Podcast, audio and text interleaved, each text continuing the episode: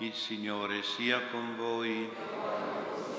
Lettura del Vangelo secondo Matteo. In quel tempo il Signore Gesù disse, il regno dei cieli sarà simile a dieci vergini che presero le loro lampade e uscirono incontro allo sposo. Cinque di esse erano stolte e cinque sagge. Le stolte presero le loro lampade, ma non presero con sé l'olio. Le sagge invece, insieme alle loro lampade, presero anche l'olio in piccoli vasi. Poiché lo sposo tardava, si assopirono tutte e si addormentarono. A mezzanotte si alzò un grido, ecco lo sposo, andategli incontro. Allora tutte quelle vergini si destarono e prepararono le loro lampade. Le stolte dissero alle sagge, dateci un po' del vostro olio perché le nostre lampade si spengono. Le sagge risposero, no, perché non venga a mancare a noi e a voi. Andate piuttosto dai venditori e compratevene. Ora mentre quelle andavano a comprare l'olio, arrivò lo sposo e le vergini che erano pronte entrarono con lui alle nozze e la porta fu chiusa. Più tardi arrivarono anche le altre vergini e incominciarono a dire, Signore, Signore, aprici. Ma egli rispose, in verità io vi dico, non vi conosco. Vegliate dunque perché non sapete né il giorno né l'ora. Parola del Signore.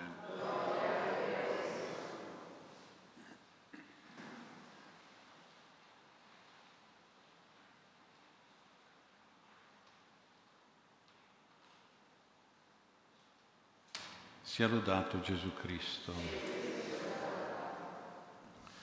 Il Vangelo di questa sera, la parabola delle Vergini, si ambienta in un matrimonio, in una famiglia in costruzione dalle fondamenta, formata quindi da uno sposo e da una sposa. Magari un po' di curiosità, perché si parla solo dello sposo in questa parabola? Se fossimo stati nel nostro tempo, nella nostra cultura, ma soprattutto nella nostra sensibilità, quella delle pari opportunità tra marito e moglie, della galanteria, della gentilezza, come oggi dicono che è la giornata della gentilezza, che privilegia la donna, ecco la parabola di Gesù avrebbe potuto parlare della sposa, delle dieci vergini che avrebbero dovuto uscire in dare incontro alla sposa, ma siamo al tempo di Gesù, nella sua cultura ebraica, nella sua sensibilità umana e quindi si parla solo dello sposo, ma è chiaro che insieme allo sposo c'è anche la sposa. Quindi le dieci vergini dovevano fare un servizio di luce a tutti e due gli sposi. Con lo sposo c'era quindi la sposa per la celebrazione delle nozze che si faceva appunto durante il banchetto nuziale al quale le dieci vergini dovevano, come servizio di gioia e di amore, oltre che come servizio pratico perché non c'era l'elettricità, dovevano offrire la luce della lampada d'olio, essendo ormai sera e poteva capitare che sia anche, era anche notte, anche proprio per il ritardo degli sposi, anche come dice la parabola, addirittura a mezzanotte. Ecco ora la prima cosa su cui meditare è questo ritardo dello sposo e quindi degli sposi. Ci chiediamo da che cosa è determinato questo ritardo. Beh, al tempo di Gesù, prima del matrimonio, nelle case, c'era la stesura degli accordi tra le due famiglie, quella dello sposo e quella della sposa, o del clan, dell'uno e dell'altro. Quindi c'erano delle discussioni sulla dote, sui patti, sulle cose che dovevano acquistare, sulla casa, eccetera. E può darsi, anzi molto facilmente, le discussioni si protraevano per lungo tempo. Ancora oggi nei matrimoni il ritardo è riferito soprattutto alla sposa, riguarda più la sposa, lo sposo di solito è qui in chiesa un po' trepidante, gli invitati sono un po' agitati, e il prete qualche volta è un po' nervoso se la sposa ritarda. Ecco. Per lo sposo il vestito, il look è più semplice, più sbrigativo, mentre per la sposa oggi, da che mondo è mondo, però c'è più ricercatezza, c'è più perfezione, più raffinatezza, più eleganza e stile nel vestito, nelle scarpe, nei capelli, nei fiori, nei profumi. Quindi ci vuole naturalmente un po' più di tempo a disposizione e di qui il problema del ritardo. Ma il ritardo ha anche il suo significato psicologico, simbolico per lo sposo e per gli invitati. Da sempre le persone importanti si fanno aspettare, nel senso di si fanno desiderare. Il ritardo di una persona aumenta il desiderio di quella persona, della persona che si aspetta. Nel caso del matrimonio, per lo sposo è un po' un, un desiderio ansioso e un po' amoroso nello stesso tempo. Il ritardo aumenta il valore, l'importanza, la necessità della persona che si aspetta. Ecco, queste cose valgono soprattutto tra lo sposo che la sposa che è in ritardo e lo sposo che la aspetta in chiesa. Ecco allora già due insegnamenti per la famiglia. Il ritardo per farsi belli, ecco questo è importante. Gli sposi tendono ad apparire sempre belli e graziosi, soprattutto tra di loro, un verso l'altro. Gli sposi si fanno sempre bellissimi, adorni e adorabili, l'uno per l'altro, come se avessero sempre il vestito di nozze addosso, ogni giorno lo metterebbero. Ecco, questo essere bellissimi non vale tanto per il vestito, l'aspetto fisico, anche se questo ha la sua importanza e va ben curato, ma soprattutto riguarda l'anima, la psiche, il fisico. Si tratta di una bellezza che non si vede con gli occhi fisici, anzi di solito nei momenti di innamoramento si chiudono gli occhi per guardare invece con gli occhi spirituali, ecco, gli occhi interiori che contemplano l'anima della persona che si ama, che sono innamorati dell'anima bella, nobile, gentile, pura e serena dell'uno e dell'altro. Ecco, sono gli occhi che vedono i sentimenti della persona, l'amore che c'è nella persona, vedono le virtù, le doti, le qualità, le capacità, i valori della persona che si sposa. Ecco, questi sono gli occhi che si devono avere in famiglia tra gli sposi, l'uno per l'altro.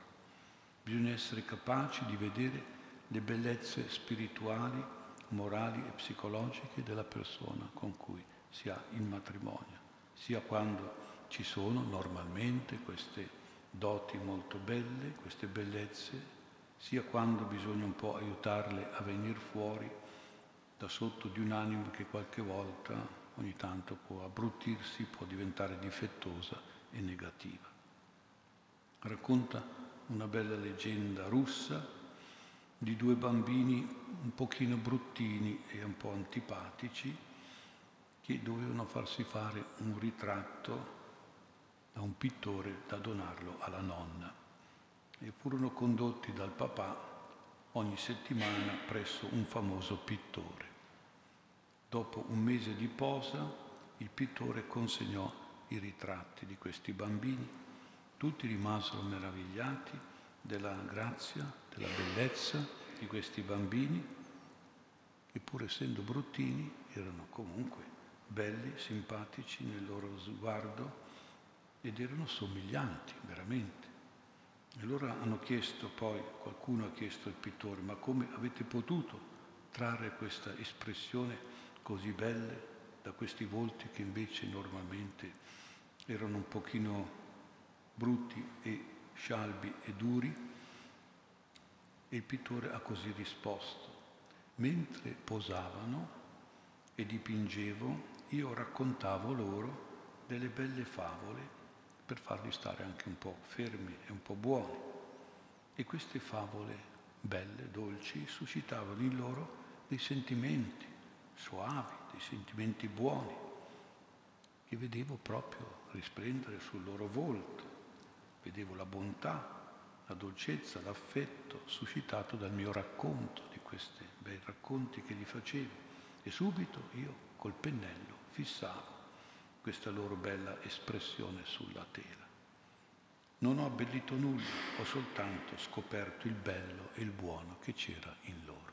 L'ho fatto emergere.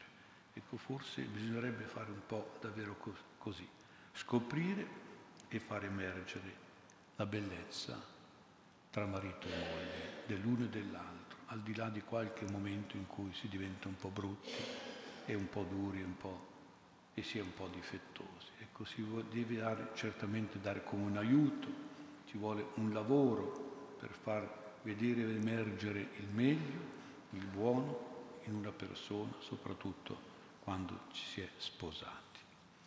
Ecco il ritardo per farsi belli, ora c'è il ritardo per farsi desiderare, un secondo insegnamento per la famiglia e questo gli sposi si devono aspettare e ci si deve aspettare come un sognarsi reciprocamente un immaginarsi, un pensarsi reciproco.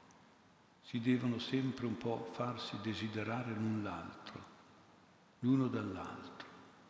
Quando dovesse diminuire o scomparire il desiderio reciproco, può subentrare facilmente il desiderio extraconiugale, quindi un desiderio disordinato, passionale, immorale, quello condannato e proibito dal nono comandamento non desiderare la donna o l'uomo di altri. Il desiderio è l'innamoramento. Ciò che spesso spegne l'innamoramento, il desiderio reciproco in una coppia di sposi è proprio la noia. La noia della presenza reciproca, la monotonia di una vita insieme, una vicinanza che diventa fastidiosa una convivenza tediosa e insignificante, senza sorprese, senza aspettative, senza novità, come quelle frutto di un ritardo stancante, di un'aspettativa delusa. Gli innamorati sono quelli che iniziano da fidanzati e tornano poi da sposati, sempre ad aspettarsi, cioè sempre a desiderarsi e tutto il tempo trascorso lontano l'uno dall'altro diventa come un ritardo sospirato, agognato, sognato, espresso col messaggino mi manchi, mi manchi tanto. Bisogna quindi essere capaci di offrirsi tra gli sposi l'uno per l'altro sempre con una sorpresa, sempre con una novità, sempre con un interesse, con un gradimento, un piacere, una delizia ad ogni livello culturale, psicologico, fisico, spirituale e morale. Gli sposi noiosi diventano sposi presto freddi, spenti, indifferenti e poi diventano allergici e scostanti l'uno all'altro. Ogni giorno si deve essere nuovi, notizie nuove, idee e pensieri nuovi, stimolanti, interessanti, proposte piacevoli, progetti attraenti, novità appaganti, per farsi sempre desiderare, cioè aspettare, farsi sempre innamorare l'uno dell'altro, così che nessuno possa stare senza l'altro e sempre debba dire mi manchi all'altro. Tornando alla parabola di Gesù possiamo interpretare la lampada e l'olio delle Vergini Sagge così, il simbolo di come una famiglia, ancora prima di come un matrimonio, deve essere illuminato dalla lampada e alimentato dall'olio.